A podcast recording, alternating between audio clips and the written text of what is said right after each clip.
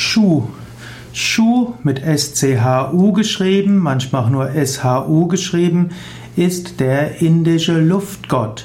Shu ist aber auch der Gott der Lehre.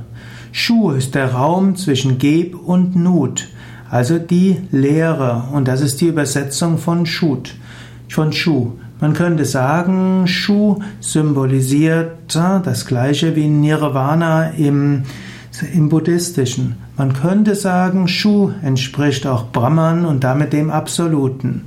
Shu wird manchmal dargestellt als eine kniende Person und über ihr etwas, was etwas trägt und darüber eben nichts. Und Shu ist dann nicht die, das, was drunter ist, sondern Shu ist das Nichts, was darüber ist.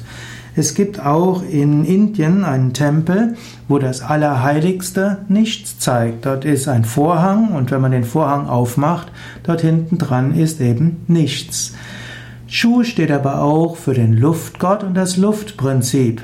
Und es das heißt, dass Shu ursprünglich da war und danach Shu kommt dann Himmel und Erde. Shu wird aber manchmal auch als der Sohn des Atom bezeichnet. Und dann hat er auch Schwester und Gattin Nefnut und damit zeugt er Nut und Geb. Und damit erzeugt er die Him Himmel und Erde.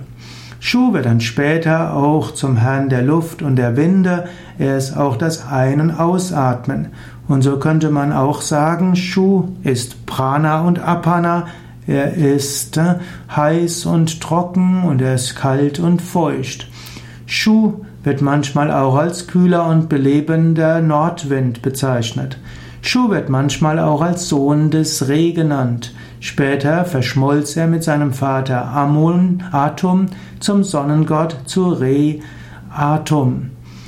Und er fährt dann auch als Sohn auf der Sonnenbarke über den Himmel und hilft Apophis zu besiegen. So wird Shu manchmal auch in Form einer Löwengestalt dargestellt. Du siehst, in der indischen Mythologie, in der ägyptischen Mythologie ist es wie in der griechischen, römischen und indischen Mythologie. Die Götter haben so viele verschiedene Aspekte und letztlich findet man alle Aspekte des Göttlichen in jedem Einzelnen auch wieder. Aber sicherlich von einem spirituellen Standpunkt aus würde man sagen, Shu ist das der unendliche Raum, ist und die endliche Leere. Shu symbolisiert das Göttliche als abstraktes Prinzip überall jenseits von Zeit, Raum und Kausalität. Wie Brahman, das Absolute, wie Nirvana oder Shunyata der Buddhisten.